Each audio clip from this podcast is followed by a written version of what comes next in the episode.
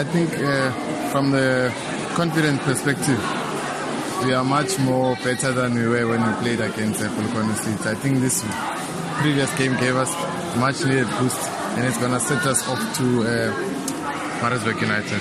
I think we tried everything we could.